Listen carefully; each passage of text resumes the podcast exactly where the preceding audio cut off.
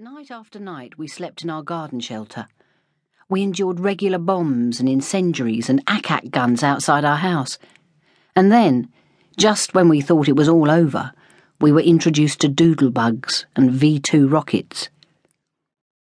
The pealing of church bells on the 7th of May 1945 heralded victory in Europe. Japan surrendered three months later. In England, we had little to show for it. Serious shortages of food, coal, and housing continued for years, and with peace came the unwelcome realization that our lives would never be the same again. For my part, I'd grown strong and independent. I developed a deep appreciation for the English countryside and a passion for writing that stemmed from the long descriptive letters I sent home. Once I was home, I experienced an inherent restlessness that couldn't be stilled and itchy feet that have taken me far. This is the story of one child's war, my war as I remember it. Note, some names have been changed. Part 1 Evacuation. Chapter 1 No Peace in Our Time. Just as all of us know where we were on 9 11 and when John F. Kennedy was assassinated, so everyone who was in Britain on the 3rd of September 1939 can remember exactly what they were doing on that fateful day when the Second World War was declared.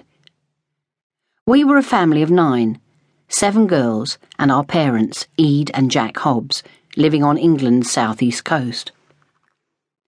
Located on the Thames estuary, bordered with thick black Essex mud, Leigh-on-Sea was a tiny fishing village when my mother moved there with her two young daughters during the First World War.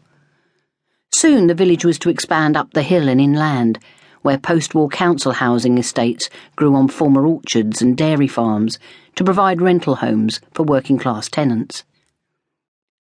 Streets on our particular estate were fancifully named after English counties to give the impression of meadows and open spaces and wild flowers growing in abundance. We had Sussex and Surrey, Norfolk and Suffolk, whose houses in truth resembled dreary army barracks in orderly straight lines. On Kent Avenue at number 19, this Sunday morning saw seven of us and our cat Clarabelle huddled around the wireless in our tiny front room. Nine years old at the time, I was the youngest my eldest sister, Edie, in her early twenties, was married and living at Stanford-le-Hope, Essex. Another sister, Kath, was with her husband in their London home.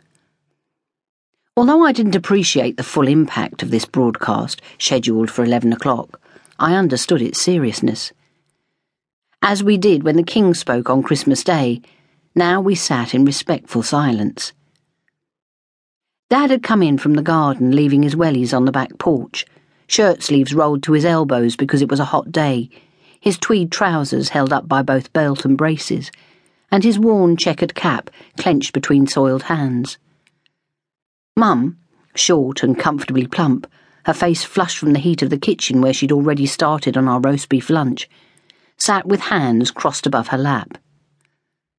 There, Clarabelle, her jet black cat with cabbage green eyes, tried to relax but sensing the tension, kept turning in circles, a precarious feat in so limited a space. Prime Minister Neville Chamberlain began his momentous speech, his voice tinny as it percolated through our cheap wireless. This morning, he said, the British ambassador in Berlin handed the German government a final note, stating that unless we heard from them by 11 o'clock that they were prepared at once to withdraw their troops from Poland, a state of war would exist between us. As one, we turned our eyes to the walnut clock ticking loudly on the mantelpiece, although we knew full well that eleven o'clock had come and gone. I have to tell you now, Chamberlain continued, that no such undertaking has been received, and that consequently this country is at war with Germany. It was expected, had been for months but this didn't lessen the shock of hearing our nation's Prime Minister put it into words. In silence, my father slowly retrieved a hand rolled cigarette from behind his ear, took a match from its yellow Swan Vestas box, and on the